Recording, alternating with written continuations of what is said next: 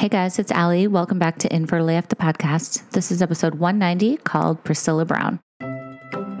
Hello, Infertile AF listeners. This is Blair Nelson over at Fab IVF Mama on Instagram. I am the co founder of Fertility Rally with Allie, and I am here today to invite you to our fifth Fertility Rally Live happening virtually October 22nd. Fertility Rally Live is an event that we host each fall and spring specifically for the infertility community to educate and inspire you all on your own unique paths to becoming parents or not. And what you can expect at Fertility Rally Live is a keynote speaker, two panels, 12 different breakout sessions, an afternoon reset, and of course, we will end the day with a happy hour like we love to do over at the rally. So, exciting news. For the first time ever, we are offering this event to anyone and everyone who is interested for free. We are so excited to be able to do this for our community. So, if you would like to join us, you can go claim your ticket at the Fertility Rally Instagram. There is a link in our profile to claim your ticket. It is super easy. The best part about Fertility Rally Live is that you don't actually have to be there on October 22nd. As you claim your ticket, you will have access to all of the content, which is eight plus hours of support and education starting October 22nd for 30 days. So go claim your ticket today. Go over to the Fertility Rally on Instagram. The link is there in our bio. If you have any questions, reach out to us. We cannot wait to see you there and we cannot wait to offer this to our community for free. Sending so much love to all of you. Enjoy today's show. This episode is brought to you by Magic Mind. You guys, if you're like me, even when you're focused, you're not 100% focused and you're always craving to do more. Lately, I'd been having a lot of trouble concentrating on even the smallest tasks. But then I discovered this little shot called Magic Mind. Magic Mind's mission is to make the world more productive by giving people like me and you the tools to be the best versions of themselves. The goal of Magic Mind is to get you into that glorious flow state more often so you can do your best work more efficiently and spend more time doing what you love. There's two really key ingredients in Magic Mind, and they're hard to say, but I'm going to try. It's ashwagandha and rhodiola rosea, which work together to decrease stress and low grade anxiety by lowering your cortisol levels. So, I have to say, after using Magic Mind consistently for a week, I did feel a boost in clarity and focus. I was able to concentrate, hone in, and check things off my ever growing to do list. So here is the deal I have a 20% off code to share with you guys, and it's infertile20. So to use it, you can go to magicmind.co slash infertile and enter the code infertile20 at checkout. Again, that's go to magicmind.co slash infertile and enter the code infertile20 at checkout. The best part is that they have a money back guarantee. And if you get a subscription, I have a 40% off for you. So that 40% off code only lasts 10 days. So hurry up. Check out Magic Mind and let me know what you think. Thanks, Magic Mind. Oh my God, you guys, I love talking to today's guest, Priscilla. She is so interesting and funny to talk to and transparent about her entire infertility journey. She is today the mom of four. Liam, Bear, Ziggy, and Olive are those not the best names for kids? But it took her a very long time to get there with some twists and turns and surprises and many, many things in between. So I don't want to give too much away. I will let her tell you guys. Without further ado, this is Priscilla's infertility story.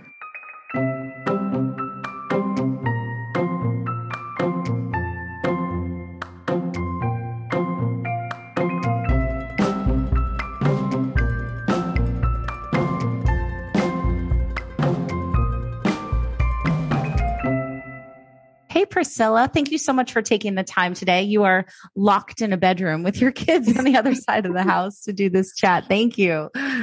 Thank you for having me. I appreciate it. So, I just want to start with how I heard about you and found your Instagram. I think it was just in the infertility community, but you have a beautiful Instagram and you, you know, talk about infertility and what you went through to build your family. You also have a really beautiful collection of poems, a book called Waiting on the Universe. So I want to talk about that as well. But let's start with the beginning. Did you always want to have kids? Yes, I definitely did. In fact, I kind of was always the kid who wanted to be around babies. Like I would I would purposely try to leave church to go work in the nursery and hold the babies. I would try to get out of summer camp to go work as a counselor in the toddler room. Like I just all my whole childhood was around babies and I came from a big family. So I, I was one of four. So I was kind of always mothering the younger two myself. And so, yeah, having babies was always, always what I wanted. In fact, I was thinking about this the other day. I was talking with a friend of mine because they asked my son in first grade this year what he wanted to be when he grew up. And he said a paleontologist. And I was like, wow, that's a very specific occupation. Because when I was a little girl and they asked me what I wanted to be, I always just said I wanted to be a mom. And they were like, oh. what, what job do you want to have? And I was like, ah, I just kind of want to be a mom. Like I never really had any like career ambitions until I was like much later in college. Then I figured out, okay, maybe I should do something. Right. But, uh, but mom is one of the hardest jobs in the world. Mom, yeah. I think I finally settled on, well, I'll be a fly girl on in living color, which is amazing. Totally aging me. If you, you know and J Lo. No, I know yeah, exactly what you're J-Lo talking about. Start. Yeah. yeah. But that was like, all right, I'll either be a mom or I'll be a fly girl on in living color. Those are or my, both. Or both. Okay, yeah, so you are a fly girl. Let's just get that out of the way, yeah, right? You sure. okay. so fast forwarding a whole bunch, what happened when you presumably got married, started to try all that? Did you ever have any issues with like your periods or fertility no. or anything like that growing up? Yeah, no, growing up, I got, I got my first period. I think I was 13. Everything was normal. Um, I have two sisters. They had normal periods. Um, there was never any family history of infertility. Mm-hmm. Uh, my period was very regular. I never had like difficulty with cramping or anything. And so when I met my husband and we got married and we got married, we got engaged really quick. We got married really quick. We kind of, it was one of those things we just kind of knew it was meant to be. I knew he was the one. I was older. I was, I mean, not older, but I was 30 and I had dated a lot and mm-hmm. um, he had dated a little bit. And so we kind of just knew like, let's get married and let's start a family. Like, this is what we want. And I honestly thought that was going to be it. We'd probably get pregnant on my honeymoon. I really thought coming back from my honeymoon that, um, oh my gosh, I'm going to be pregnant now. Next, we're going to start planning the baby shower. And right it it did not go that way at all. But yes. Um, yeah. And did was- you think that because your sex education was always kind of like, if you want to try to have a baby, it's pretty easy. And, you oh, know, all you yeah, need to do is yeah. not use protection and have sex. And there you go. Cause that's what I learned. Yeah, exactly. I I went on birth control when I was 18 and that was kind of just the thing like, oh, I'm on this pill, so I will never get pregnant and then as soon as I get off the pill and in fact when we were engaged, I got off birth control pills because we knew as soon as we get married, we want to start trying for kids. And I thought it was going to be that simple as you just get off birth control and that's how people have babies. And nobody ever, yeah, nobody ever educated me or told me otherwise. And like I said, there was no family history. Mm-hmm. So I, yeah, I just, okay. I didn't know. I totally agree with you. And I had the mm-hmm. same basic education. And we've been talking about that a lot, you know, trying to improve it for the people coming behind us and the future generations, yeah. just to know more about their body and to feel empowered and to be able to make better decisions. Yeah. So tell me about, okay, so you got back from your honeymoon and you're yes. like, okay, we're going to have a baby now. What happened? Yeah, we're going to have a baby. And then that month went by. We, I wasn't pregnant. Time went by and we, we were, we were trying, but we weren't making a big fuss about it. And then it was a year of trying and nothing had happened. And so my OB said, I'll do some preliminary, preliminary testing. So she did some testing and everything came back normal on her end. And she said, I think at this point I was 31. She said, you know, you're young by fertility standards, but you're, um, it's been a year. Why don't I refer you to an RE? So I found one in town. We went to her. She did so much, all the testing, like the whole gamut of everything. I remember even getting like an STD test and all these things that I in the time thought were so unnecessary. Mm-hmm. And everything just kept coming back normal, normal, normal. And so like I said, we were, we wanted a family and I wanted a big family. He wanted a big family. And so we were like, let's, let's do whatever we need to do. And so her recommendation was to jump into IUI. So we did five IUIs. Okay. Did None you know anything about IUI before you did it? My older sister had actually had one IUI. Turns out they had trouble getting pregnant, but it was um, they knew why. My her husband had sperm mobility and things like that. So they did an IUI. He got pre- or they got pregnant and they were able to kind of quickly solve that issue and they've mm-hmm. gone on to have many more children. So I gotcha. knew what an IUI was just because my sister had had one, but other than my sister, I didn't know anyone who had had an IUI. And I just remember it was being they were calling it the turkey baster and i yeah. was like oh this will be fun you know Sim- sounds simple enough right but, but you know worked for my sister on the first time and it worked well for her because she they knew specifically what was going on so i guess they were able to find good sperm and get it going for her mm-hmm. but for me it was always unexplained infertility that was always my diagnosis unexplained infertility and um so we did five IUIs. Mm-hmm. He, was it kind of back to back to back to? So that's like five yeah. months or longer, presumably, right? That's a uh, long time. There, yeah, there might have been a month or two in between, depending on like when my cycle was. Right. But it was pretty much back to back to back. I, yeah. I want to say it was like a whole. It felt like an entire year of IUIs. Totally. I remember there were certain like events and things that we had to miss because no, I'm scheduled to go go get pregnant this this week. You know, totally.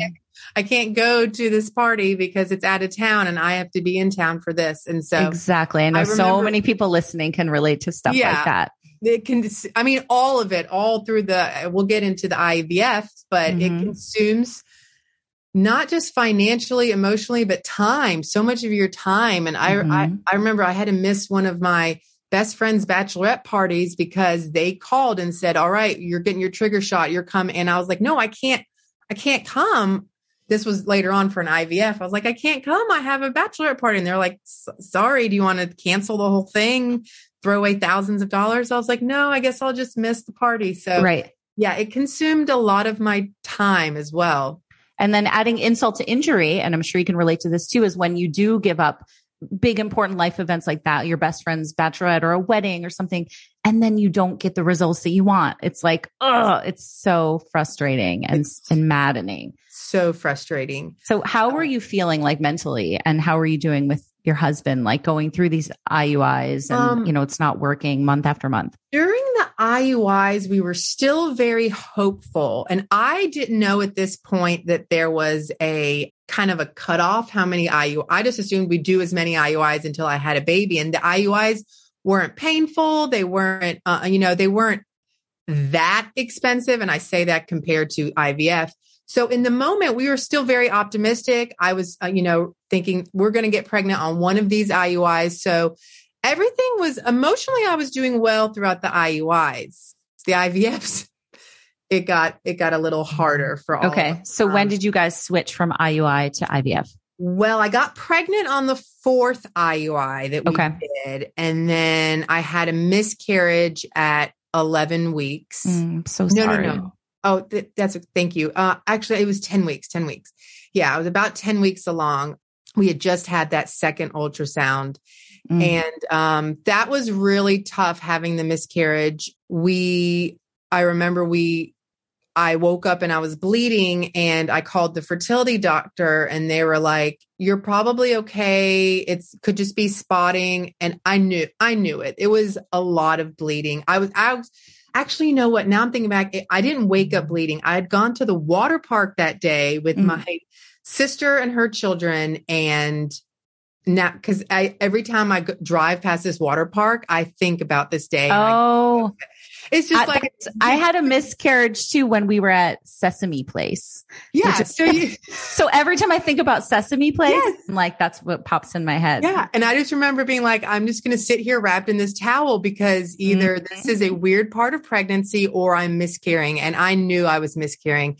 And um, my doctor was like, Well, we'll see you like on Monday. And I was like, No, that's not good enough for me. So I called the OB who I hadn't even seen yet because I hadn't graduated to the point of going to the OB yet. And I called their office and they said they'd see me that day. And I remember I came in and they put on the ultrasound and they were like, we don't see a pregnancy. And I was like, I'm not lying to you. I was pregnant. I pulled out of my wallet my little like picture from the ultrasound that I had the fertility clinic. And I was like, see, see, I'm, I'm pregnant. And they were like, well, you, you were, but you're not pregnant anymore. And I just ah. remember being like, well, where did the baby go? Like, Yeah. where, where is he? And they were like, well, you know, you had a lot of bleeding. And I was like, so, but where, where is the baby? And, you know, they just explained that the preg, I didn't have to have a DNC. The, the pregnancy or the miscarriage just completed itself, what they call a completed miscarriage. And that was very emotionally, that was really tough. And I know, you know, when you think about like what one in four women have a miscarriage. And I remember that point in my life, how distraught I was. And now looking back, thinking how people go through this all the time. And like we just, you just see people at work smiling and you might have no idea because the same thing, no one at work knew that I was pregnant. Right. I remember going to work and um, just being so depressed and so Mhm. upset and but not Mhm. really talking to anybody about it because I didn't even tell anybody that I was pregnant. So Yeah. that was hard on me, hard for my husband, but we we were like, you know what? Let's let's keep moving forward. They did one more IUI after that, which didn't result in anything Okay. and she was like, now it's time to move to IVF. And I was like, well, why are we just not doing more IUIs? Like, I, I got pregnant on an IUI. She was like, you got pregnant, but you don't have a baby. So that doesn't really count. Like, you, their kind of rule at this practice was five IUIs, no baby, you move on to IVF. That was Mhm. kind of their practice. And I remember the time being like, no, let's do five more IUIs. Surely I'll get a baby out of it. Were you hesitant about doing IVF with all the meds and the protocol and all that stuff? You know, honestly, no, I'm not scared of needles. I'm not scared of medical stuff. It, it was the money to me. Like I Yeah. remember looking at the price tag of an IVF Totally. being like, what, what are we going to do about this? You know, in, the end, we ended up refinancing the house. That's what we did. And so, Absolutely. um, yeah. we, we, we joked that like Liam, uh, we refinanced the house. Bear, we took out a no interest credit card that I think we like just paid off. Um, Mhm. you know, so like we did whatever we had to do, but um, Absolutely. yeah. So we moved on to IVF. They were optimistic going, you know, I had a bunch of testing done for that too. And they were very optimistic. They at this time, I guess I was maybe 33, maybe going into thir- age 34. So they were like, you know, everything should go well. All your labs look great. The only tiny lab they found was my thyroid was a little bit off. So they put Okay. me on Synthroid kind of just in case okay. um, which ironically, still to this day, I take Synthroid. And every time I ask a doctor about it, and they're like, oh, yeah, you're a for now. Like once you start Synthroid and it regulates your thyroid, you just kind of have to take it forever. And I'm like, oh, really? yeah, I, I don't know. I, Do you so have any side effects from it, from taking it or anything? No, no, I've gone a few days without taking it. And the Yeah. pharmacist was like, oh, you must feel so much fatigue. And I'm like, I mean, I do feel fatigue, but who doesn't feel fatigue? I mean, I'm always tired. So Yeah. I don't, I don't necessarily know that I have a thyroid disorder per se, Right. but that was the one little tweak they made. They put me on Synthroid to make sure my thyroid levels were normal, but everything else, my prolactin, my FSH, my, you know, blah, blah, blah, all the things, everything Uh-huh. was normal. So they were very optimistic. I was very optimistic. So we did the retrieval at this point. Um, I did Gonal F. They had me on. I'm trying. I wrote this down because it, I, it, there's so many numbers to remember. They had me on the dosage of 300. Mhm. I don't know if that means anything to you, but it Mhm. wasn't the highest dose that they could put someone on. So they did the retrieval, and they we had eight eggs retrieved, five that were viable, four that fertilized, and then two that made it to day five embryos. And so I was like, that's great. We've got two embryos. That means I'm going to have two kids. Mhm. And she was like very concerned that they only found eight. She was like, you know, at your age, your health level, the amount of gonal F that we gave you, I should have gone up there and seen at least 30 or 40 eggs in your follicles. She was like, I spent a lot of time up there and I only grabbed eight eggs. There was Okay. only eight eggs. And I was Mhm. like, okay, so that's not normal. And so that's at that point, they diagnosed me with diminished ovarian, Ovarian reserve. reserve. Yeah. Yeah. Um, D O R. Yeah. yeah. And so, One of those acronyms that I was like, what? Dead on I know, arrival? Like, like, what does what? that and yeah, and when you look it up, DOA, they say like- this is normal for older women. And I'm like, but I'm not at that point, I'm not older. That, Mhm. so why do I have this? And I did have one um, embryologist talk to me once, and I love the embryologist. In fact, at my first fertility clinic that I worked with, the I wasn't so crazy about my uh, actual doctor, but my the embryologist was so great about explaining things in a way that really made sense to me. And I was like, can we, can we bring him back in the room? I want to talk with him. Um, but he said to me, he was like, you know, some people are just born with only nine toes or they're born with a, a third nipple. You were just born with not a lot of eggs. And Gotcha. so, you know, Yeah. And as everybody knows, or maybe not because I didn't know this, but you know, Yeah. you're born with the amount of eggs yeah, you will have for your lifetime. It's not like sperm that is regenerated, you know, every three months or something like that. So, um, Yeah. interesting. Okay. So what did you think when you heard that diagnosis? I still didn't really care per se because I was so focused on those two embryos. And I, so I was like, I don't, I don't even care. I'm just so happy that we got to this point. So I was still feeling real optimistic. My husband was feeling really optimistic. We got very lucky the day of the transfer. Everything went smooth. I, they, I remember specifically, they showed me a picture of both embryos. I, at this point, so the year was 2015. Mm-hmm. Um, I don't re- know if it wasn't done as much then as it was now, but they gave us the option to genetically test the embryos. What is that called? The genetic It's called pre-implantation genetic testing. So PGT. PGT. Yes, I knew there was an acronym. Um, yep. And we actually opted not to do that. I don't know. Was that a financial decision? Mhm. Um, It might have been. You know, it's so funny, Priscilla. I was going through this at the exact same time as you. I wish I would have known you. oh my back gosh, then, I know. I mean, Because- literally 2015. You know, I did my first transfer in April on April 1st. And PGT testing for us, it was a financial decision. It was an additional $5,000. Yes. But I remember thinking, we're only doing this once. And so we did do the testing because it was like, I want to, you know, throw everything at the, at, you know, kitchen sink, or that's not the Yeah. expression, but you know what I mean? Yeah, throw think- everything at the sink. No, you know what I mean? I think my husband was very was a little bit more like, well, if the if the embryo comes back as not perfect, they're just going to throw it away. He was like, I don't want them to throw it Mm. away. And I was like, well, then let's just not get them tested. I think Mm. that played a little role in it too. But I think for me, it always comes down to, oh, how can we save a penny here or there? How can we save Totally. Five thousand dollars. So I was like, I mean, want that's not, that's not a penny. That's $5,000. it's not a penny. You're You right. know, and I it's was like, I want these embryos. So they were graded. They graded them. They Yep. were like six. One was a six AA. One was a six AB. So they were graded really highly. So um, I remember the embryologist sitting there, and he had a picture of both of them, and he was like, Do you want us to put both in or do you want us to put one in? And I was like, Oh, only one. I do not want twins. Twins sounds horrible. We'll get to that later. Mm. Um, I only want you to put one in. And so then there was this long pause and nobody said anything. And I said, Am I supposed to pick which one based off of these pictures? And everyone laughed. And he was like, No, no, we'll pick the one. We just wanted to know one or two. And so they picked the one that I guess looked better.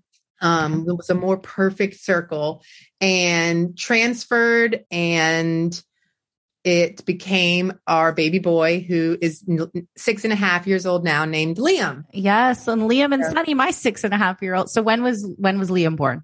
He was born Valentine's Day, uh, Okay. Feb- which is a funny story. He was actually, he came So of 2016. Of 2016. Okay, Yeah. got it. so Sunny was December 2015. So literally, we were going through Yeah, this at the we exact were same ne- yeah, neck time. and. That's so funny.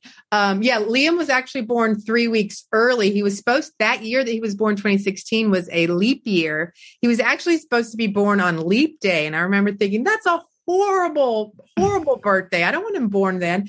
But then he ended up coming three weeks early and was born on Valentine's Day. So we got a holiday anyways and i'll get to the valentine's day in a minute that's a whole nother story that i'll i'll if, that's a fun story but i'll get to that in a minute Okay, so yeah, so Liam was born Valentine's Day 2016. We were like, this is great. It only took one try. We got our baby boy. right. So Um, did you think, okay, IVF? It's kind of a sure thing. You know, you do Oh, it. You do the one oh, yeah. transfer. That's what I thought too. Yeah, and You know, we got we both got really really lucky with that We one, got- right? very lucky because so many of my friends or people that I've met in the fertility community ha- that does not happen that way for Nope. them. And so I felt very lucky. And then they were going to freeze that second embryo. And I said, perfect. We'll see you in a couple years for baby number two. And it did not happen that way. So moving Okay. on to that, it was uh, Liam was about two years old. We, like I said, we always wanted a big family, so we knew we wanted one uh, more kids. So we Liam was about two, and we decided to go back to do the second embryo transfer. And there were some red flags with this one along the way that looking back, I didn't. I, in the moment, I didn't notice it, but then looking back, I noticed it. Um, the first thing was they kind of changed the entire protocol. So two years had gone by. My fertility clinic changed the protocol, and it was small things like instead of estrogen patches, I had to take an estrogen pill. Instead of progesterone suppositories, I was now doing injections every day. And it was really hard for some reason. The injections, it was just no, I, I we could never get the needle. It was a it was a whole mess. My I remember my husband and I fighting over this stupid injection. And he was like, Mhm. You need to be doing the same thing you did with Liam. And I went to my doctor and I was like, Why am I not on the same exact protocol that I was on for Liam? Because it worked. You gave me a protocol. She was like, Well, science research shows that more women are successful when we do this, this, and this. And I was like, I get that. And I'm a huge fan of evidence based practice, but Sure. I did better on this. I had a baby from this protocol. Can we please do this exact protocol? It's like if it ain't broke, right? Like right. If it ain't I- broke, why are we fixing it? But she Right. she was like, uh, I felt like this practice, everyone was everyone had to fit the mold that they wanted to do. And whenever Mm. I would be like, Well, I want to do it this way. Well, no, we're gonna do it this way. So a lot of things like that along the way. I did not get acupuncture for this transfer, whereas I had for Liam. I think I was just Okay. kind of like, yeah, I don't even know if I believe in the acupuncture. I don't know if I need it. Um, even though I was very religious about it with, with with the first IVF, I didn't get it for this one. Uh, the other thing was, oh, and this was a big thing. Okay, so we go in for the frozen embryo transfer, and they make you go in with a full bladder, and we go in with a full bladder, and they they do the transfer, and then when they're done, they're like, "All right, if you need to go to the bathroom, hop up. You can go to the bathroom. You're all done." And I was like, "Oh, I don't need to stay here for a little bit." And they're like, "No, no. I mean, most women have to go to the bathroom, so if you need to get up and go pee, go pee." Mhm. I was like, oh, okay. I didn't know any better. And I did have to pee because I had a full bladder. So I went up, got up, went to the bathroom. We went home and I went for the follow up in a couple weeks for the blood work. And my blood work was a 12. Mhm. They're like, technically, anything, I think it's above like a, a six, and eight. I think it depends on the lab or, you know, but I. I've heard like a five even it could be, Yeah. but yes. So technically you're pregnant. They're like, those numbers are technically, you're pregnant, but it's not looking good. And Mhm. I, I didn't have a period yet. And so we went back for a blood work a few days later, still didn't have a period. And they were like, okay, your number is a 14. And I was like, good, it went up. And they were like, no, um, you know, the number should have been what at that point, like 3,000 or something. Yeah. You it know, should double and double, and double double and double. Yeah. Yeah. Yeah. When it, and it, the number wasn't going up. That was what the H, uh, HSG is that what it is? hmm Um, and uh, of course, I, I peed on a stick at home and it said negative. And then, sure enough, a few days later, I got my period. And so that was that was really tough with us too because after that we had nothing. Like we didn't have any more Right. embryos. And so if we wanted to do, if we still wanted another baby, we were going to have to keep trying on our own. Which I guess I didn't mention that part. We were also trying on our own in Mhm. between, and of course, nothing happened. So we knew we were going to have to kind of start from scratch all over again. Right. Do another retrieval and all that. So let me ask you this. You'd mentioned like you, you know, you didn't do the acupuncture, you went to the bathroom. Did you think in retrospect that those things had something to do with the fact that it didn't work? I do now because let me tell you, for the next IVF, boy, did I do acupuncture like Mm. twice a week. And for the next IVF, when they said you can get up off this chair after the transfer, I said, no, ma'am, I will be staying in this chair for half an hour. I, when's the next time you need this room? And she was like, we don't need this room till one o'clock. Yep. And I was like, well, then I will sit here for half an hour. I sat in the chair for half an hour and Will on his phone pulled up a YouTube video. I wrote down the name. I'm going to have to tell you this woman's name. It's um, Jackie Brown.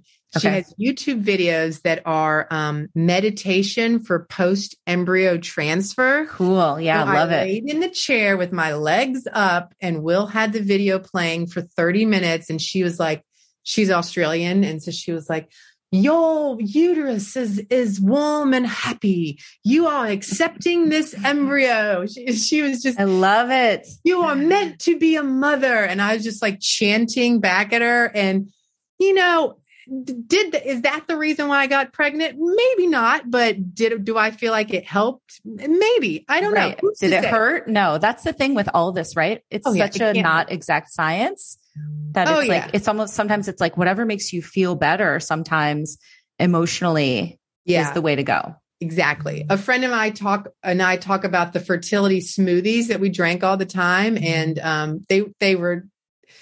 We drank these every day. She and I were going through IV. I was going through IVF and she was doing IUI the second time around. And we laugh about it now. We were like, did that the smoothies do anything to help? No, but you know, it didn't hurt to drink them every day. Totally. Oh yeah. I had all the, the yeah. powders and potions and bee pollen and Oh, yeah. Chinese herbs and Bee all this stuff. pollen, the Yeah, yeah. raspberry. Wasn't there? I think raspberry was involved, and a Yep. maca. There was a lot of maca. Yeah, you can look this all up, but there's so much, you know, other stuff. But um, yeah. So I I do tell people about the when they tell you it's time to get up off that chair, stay in that chair for half an hour, Mm-hmm. do some meditation Mm-hmm. put on the, the chanting tell you know even even if that has nothing to do with it from a scientist scientific standpoint i did it for this for the i guess it was my third transfer and um sure enough we got pregnant so yeah so you oh, had done another retrieval cycle. oh so yeah so in between yeah sorry we're kind of no, that's okay. hopscotching around You jump around a little. we did another retrieval, and this time she was like, based off the fact that we only got eight eggs out of you, I'm going to bump you up to the highest amount of the Gonal-f possible. Um, so I was on the highest amount. And again, now at this point, it had been, it's three years later. So I guess I'm like 36, maybe Mm-hmm. and um, we got the same exact results eight eggs five of them were viable uh, four of them fertilized and then two of them became day five embryos same thing they asked do you want us to put one in or do you want us to put two in i said oh please just put one in i do not want twins Mm-hmm. um, and I kept saying, like, what, why do you keep offering two? Like, what is the, what is the point of putting in two embryos instead of one? And they were like, it just kind of increases your chances of getting pregnant. And I was like, but does that make the embryos more likely to become babies? And I was like, and they kept saying, no, it's just, it was almost like they just wanted to check off that, like, yeah, she got pregnant. Yeah. but it did it wouldn't necessarily mean that that embryo is going to become a baby if you put both of them in. So Mhm. i was like no please just put in one. I don't want twins. So they transferred same thing. We did not get these genetically tested but Mhm. they were both graded exactly the same. They were both 6a b's. And so they picked one they put him in. I remember uh, this protocol was a little different. They no longer did fresh transfers. And so with Liam, it was a fresh transfer. So, you know, they, we did the retrieval, we got the embryo. I came back, you know, a couple days, uh, I guess it's like a week later and had the one transferred. For this one, they froze them in between. So I had to wait a whole nother cycle, get started back on the medication. And so I remember being like, oh, you're just pushing the date further and further back.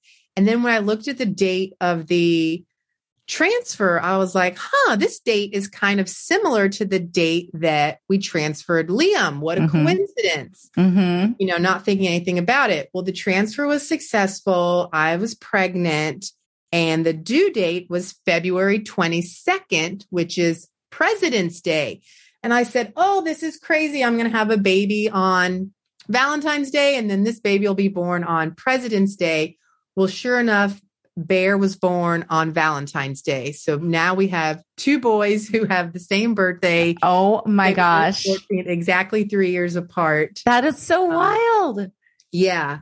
And to kind of uh, rewind a little bit with their pregnancies, I don't really have any stories to tell from the pregnancies because I was very lucky in that I joke around all the time with my friends is that I have a really hard time getting pregnant. But once I get pregnant, I actually do pretty well. Mhm. Um, once I get, you know, once I am definitely, definitely pregnant because they both had very uneventful pregnancies. Yeah. Bear was breached. Um, so Okay. I had to have a C section with him. Same with uh my kid, both of my kids actually. Yeah. Both were breech and C section. Did you do the uh, external version procedure? Nope. We didn't try Oh. to change it or anything at all. It's for the best. Because let me tell you, I did that with Bear, the manual version where they basically tried to manually flip Oh. him. Yeah. And That sounds That- so uncomfortable and it was the mo- worst pain I've ever been in. And oh, someone, I didn't even get an epidural with Liam. I had a natural childbirth with Liam. yeah. This was more painful than that. I mean, Oh it my really God. feels like you're getting punched in a back alley, getting like mugged. It's Right. You're like, just take my wallet, take it all. Yeah. And they kept saying, "Oh, we got him, we got him. He's he's head down." And then when they would move their hands off Yeah. of me, he would flip. They're like, oh, flip back. Yeah. "Yeah." We found out after the fact that he had a a knot in his umbilical cord. So I always wonder if it was like the umbilical cord's way of saying, "Can't go. There's not enough. You know, I'm not long enough." I wow. Interesting. The body is so cool and interesting. Yeah. Wow. Okay. So you have, oh, so you have Liam and Bear. I love those names. Yeah. So Liam and Bear, and then we had the one final frozen embryo. Mm-hmm.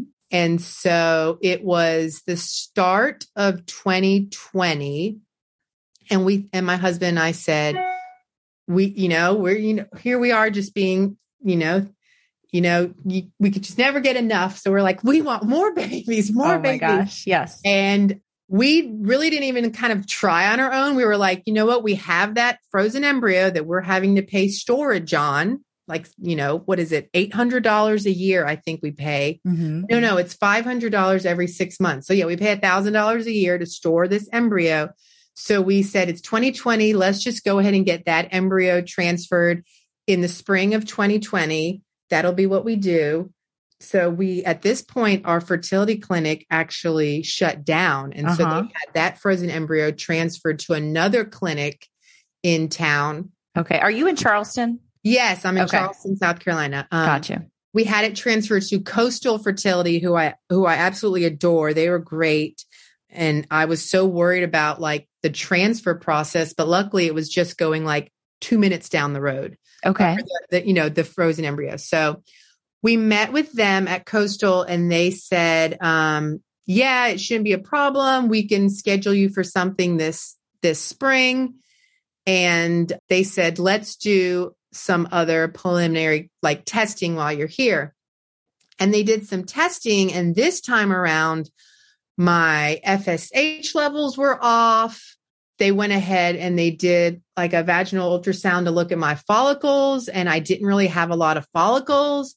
And so she sat down with me and she was like, listen, you have one embryo. So if this embryo doesn't become a baby, you're going to have to start all the way back over. And now you're so much older. So I think at this point now I'm 2020, I'm 38.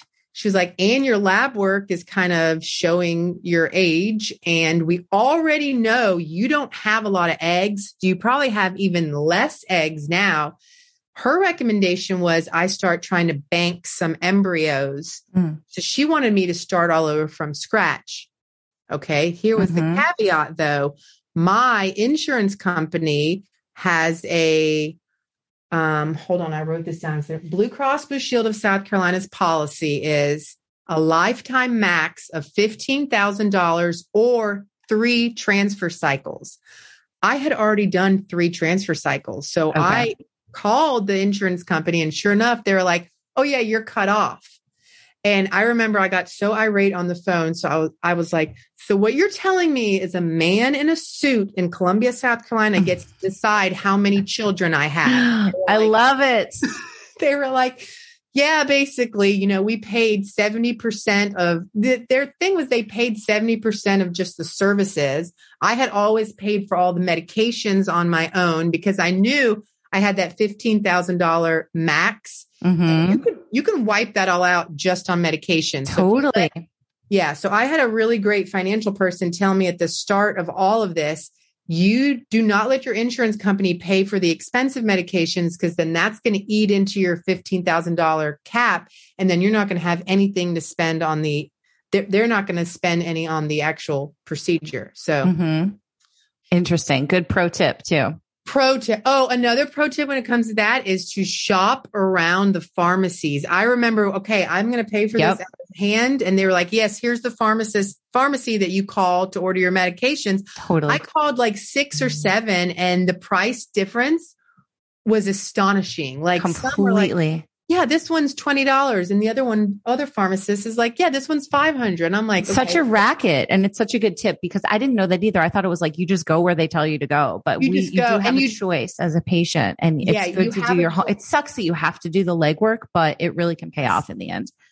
Yes, I have another good friend who's going through it right now. And she was like, This is the most stressful part. And I was like, Absolutely. The financial part is 100% the most stressful part and the mm-hmm. calling around. But I was like, In the end, do call around and don't just go with whatever pharmacy takes your insurance because um, it's not as simple as that. You know, you're going to have to pay out of pocket for them because you have to use your insurance to pay for everything else. So you got to call around. So, Exactly.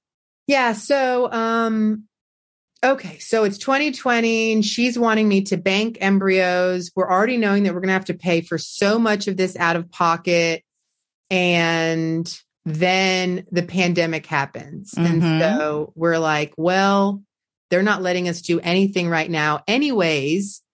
So, what are we going to do? So, the pandemic happened. My husband's working from home now. I'm just at home with the two boys.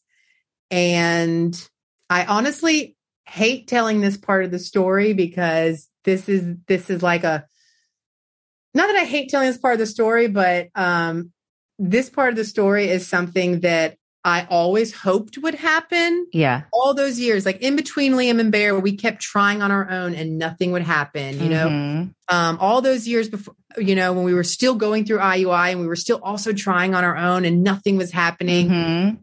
But here we are, 2020, in the middle of the pandemic. You know, we've watched every single show on Netflix. There's nothing else to do, but why not sleep with my husband? Because, you know, there's, we're not seeing our friends. We're not going anywhere. And sure enough, I find out that I am pregnant Wow. after them telling me you pro- you probably have no more eggs you know after that last at that last fertility um, appointment that i had they were like you know we're not really seeing any follicles Oh my God. and so um, i find out that i'm pregnant and What I- did you think when you got that call? I um well I didn't get what happened was I had been breastfeeding Bear and I stopped breastfeeding Bear in May of the pandemic May of 2020 I stopped breastfeeding him because he was old enough. And I got my first period after I stopped breastfeeding him in June. And then in July I was like all right where's my next where's my next period?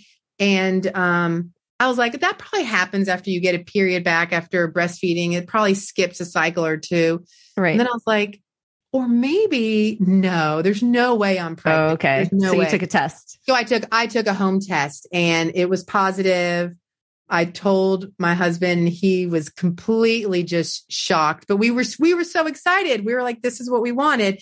I didn't know who to call, so I called the fertility clinic and I was like, what do I do? And they were like, you go see an OB at around like eight weeks. And I was like, no, but like, do I need progesterone, the estrogen? Like what shots should I be giving myself? And they were like, no, you don't do, you don't do anything. I'm like, oh, so this is what other women do. You just get pregnant and you don't do anything You to just like go on your merry way. you just Yeah. go on your merry way. And they were like, yeah. And I was like, no, I'm not comfortable with that. Um, can I come see you? And the fertility clinic was super sweet. They were like, sure. Even though we did nothing, we're happy to see you just to confirm the pregnancy. Yeah. So I went in, which would have been probably around six weeks or seven weeks. And the doctor who I'd remember had only met for all that testing. So she knew me, but she didn't really know me that well. I wasn't like a recurring patient of hers. So she turns on the ultrasound machine and she gets really quiet. Mm. And I'm immediately like, I start feeling the feeling the tears building yes. up cheeks, and I was like, "Yes, I'm not. it's going to be no heartbeat or bad news." Or I'm like. I'm not pregnant. This was such a waste of time. I'm not really right, pregnant. Right. She turns to me and she goes, "What did we give you for this cycle? Did we give you Clomid?" And I was like, "No, no, you didn't give me anything. I'm just here to confirm the pregnancy." She was like, "Oh, so we didn't give you anything?" And I was like, "No, why?" She was like, "Because you have two baby. You have two they're two oh babies. God. I just got the chills. And I and my husband just didn't I don't think he spoke for like 3 days. He just And I of course was like, "What do you mean? How do I have twins? You told me to have any eggs. How can I have two babies? What's going on?" What I of course have all the questions and yes. I'm, and she was like, "You know, this happens." She was like, you're kind of at the end of your reproductive road, your end of your reproductive journey, and your body knows it. And it's very typical to hyperovulate when you're, she was like, there's three factors that make women hyperovulate. You're older, you've had subsequent pregnancies, and you have a history of diminished egg, egg count. And I had all three. And so she was like, your body knows it. So it'll purposely drop two eggs each cycle you know, as a way to help populate the planet. I guess your body is trying to help help you in any way. Amazing. And I'm like, my body that has been failing me for years, you're telling me now dropped two eggs. And so I had, yeah, so there were two two heartbeats oh and God. and so at this point, you know, all those years of me saying, I do not want twins. Do not put two embryos. Right. Do not transfer two embryos. I only, and I'm pregnant with twins. And at this point, I had had one friend who was pregnant with twins who lost one of the other twins. And when I looked at, of course, I'm, i go home and I'm Googling twin pregnancy, twin, twin gestation. Sure you hear about that a lot is that you early on you get pregnant with twins and one of them doesn't make it. Right. And so in my head I'm thinking oh my gosh, I'm going to have to deal with losing one of one of these babies. Like that's probably what's going to happen and I was like I'm going to have to go through as essentially a, a miscarriage. Would it be a miscarriage? Like I was just kind of like keeping myself guarded. I was trying not to fall in love with two babies. Completely was, guarding your heart. Right? I was guarding my heart because I was like, I'm probably going to lose one of these. Like women don't have healthy twin, you know, I just didn't, and I didn't know at the time anyone that had twins. Fast forward to now, I know thousands of women through, through the Instagram who have twins. Right. Um, but uh, time went on and time went on and they were growing and they were thriving. Um, the we did genetic testing at 20 weeks and the 20 week anatomy scan and they were just they were perfect and oh i just gosh. fell in love with this idea of twins and i was like at this point it went from being cautiously optimistic that i might lose one i might keep or not optimistic to lose one but i was like cautiously thinking something bad is going to happen to now being like I want both of the I cannot lose these these babies. I wanted twins so badly, like something that I thought that I never wanted. I right. Was, I cannot wait to have twins. Oh and my gosh. They just kept growing and thriving and we found out one was a girl and one was a boy and um that was a fun appointment when they they did the um they did the ultrasound and they were like, okay, baby A is a boy. And everyone was like, clapped and okay, good. He looks good. And then they were like, baby B is a girl. And everyone in the room jumped and was like, and I was like, you guys didn't clap for the boy. You only clapped for the oh, they're like, well, you already have two. I was like, no, but you guys need to clap for him just as much as you clap for us. oh, like, yeah. such a good mama. Um, yeah, like, you are like welling up as you tell me the story. I know, so sweet. Like, I am too, boy.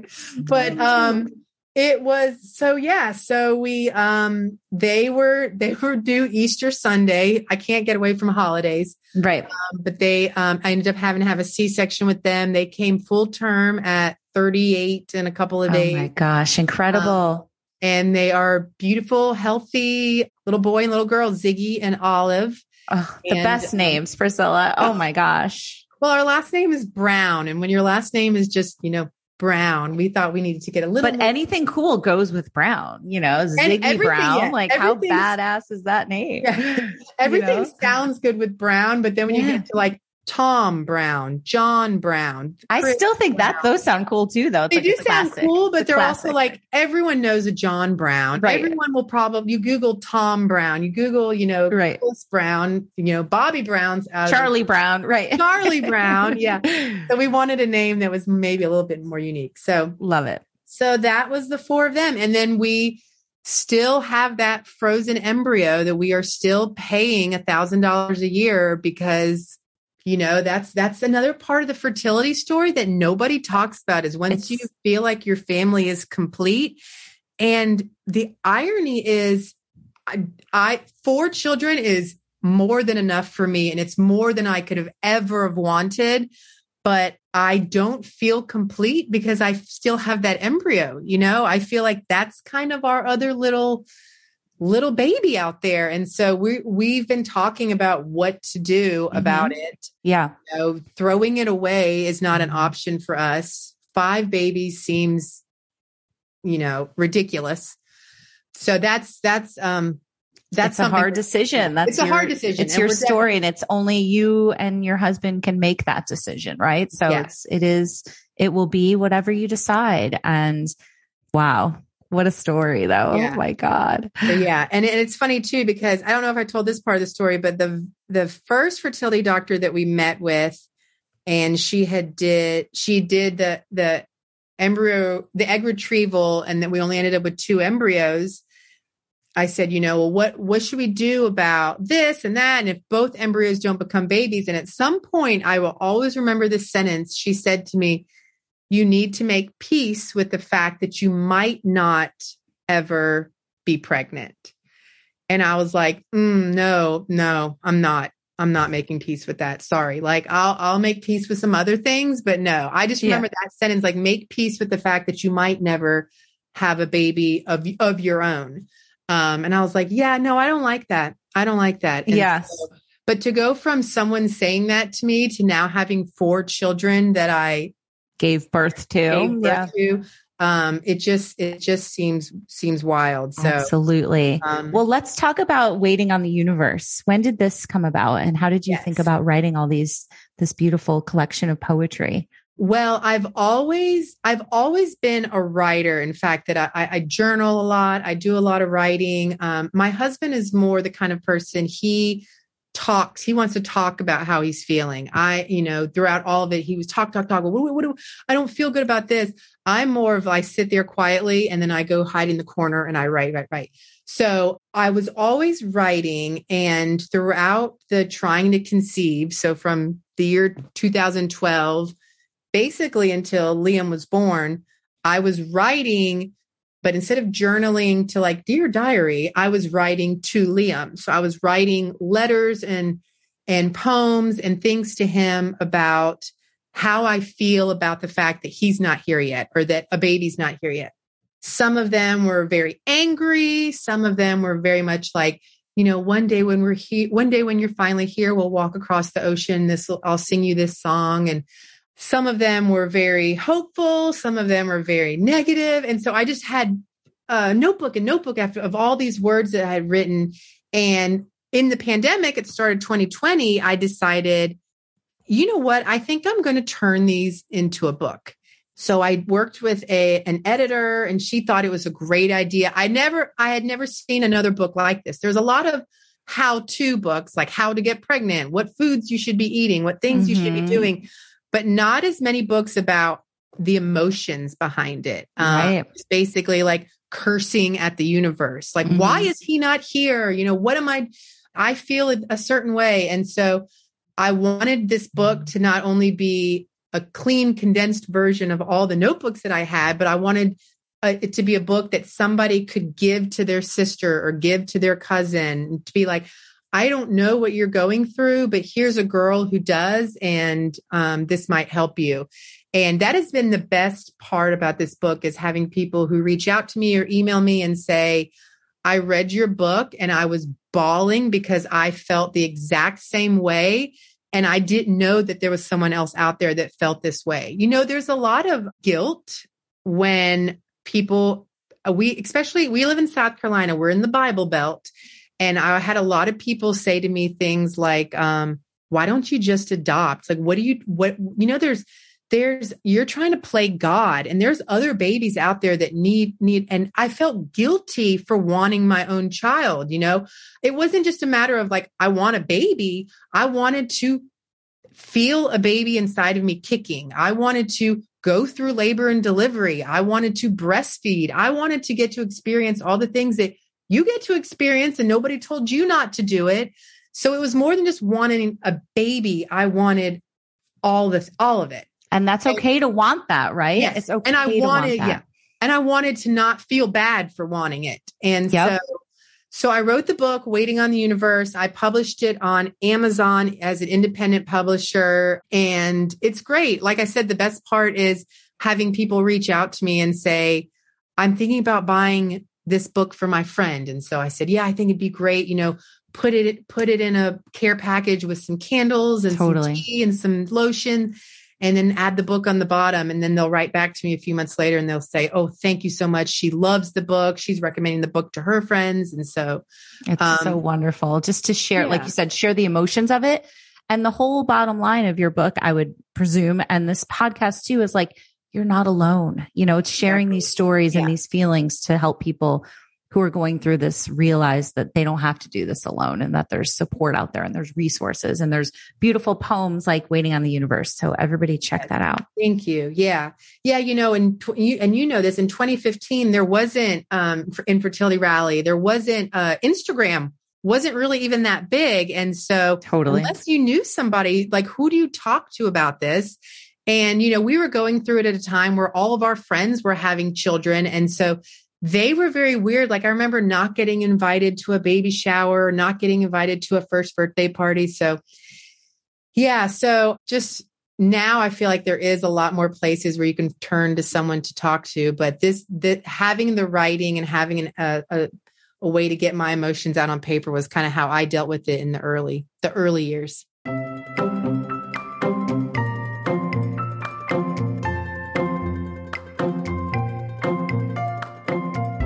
Right, everybody. Thank you so much for listening. And Priscilla, I really enjoyed talking to you. I hope we can grab that coffee or drink down in Charleston sometime soon. I would love that. So thank you so much for sharing your story. Guys, definitely check out a Fertility Rally Live, which is coming up on October 22nd. It's a free event. You don't have to attend live. If you get a ticket, you have 30 days to watch all of our incredible talks. We have over eight hours of programming. We have tons of giveaways. Every ticket holder gets a virtual swag bag with discounts and offers from fertility friendly brands and wellness brands. It is the passion of Blair and I to create this event. We do it twice a year in the fall and in the spring, and it just keeps getting better and better. And everybody who contributes is so awesome. So please come check out our Instagram for a link in the bio for tickets. Also, today is the last day to join Fertility Rally for the month of October. So you can also go to our website and join there and become a member of the rally where we have four support groups a week, three private Facebook groups, tons of content, badass sisterhood, and so much more. So lots going on. Thanks again to Priscilla, and thank you guys for listening.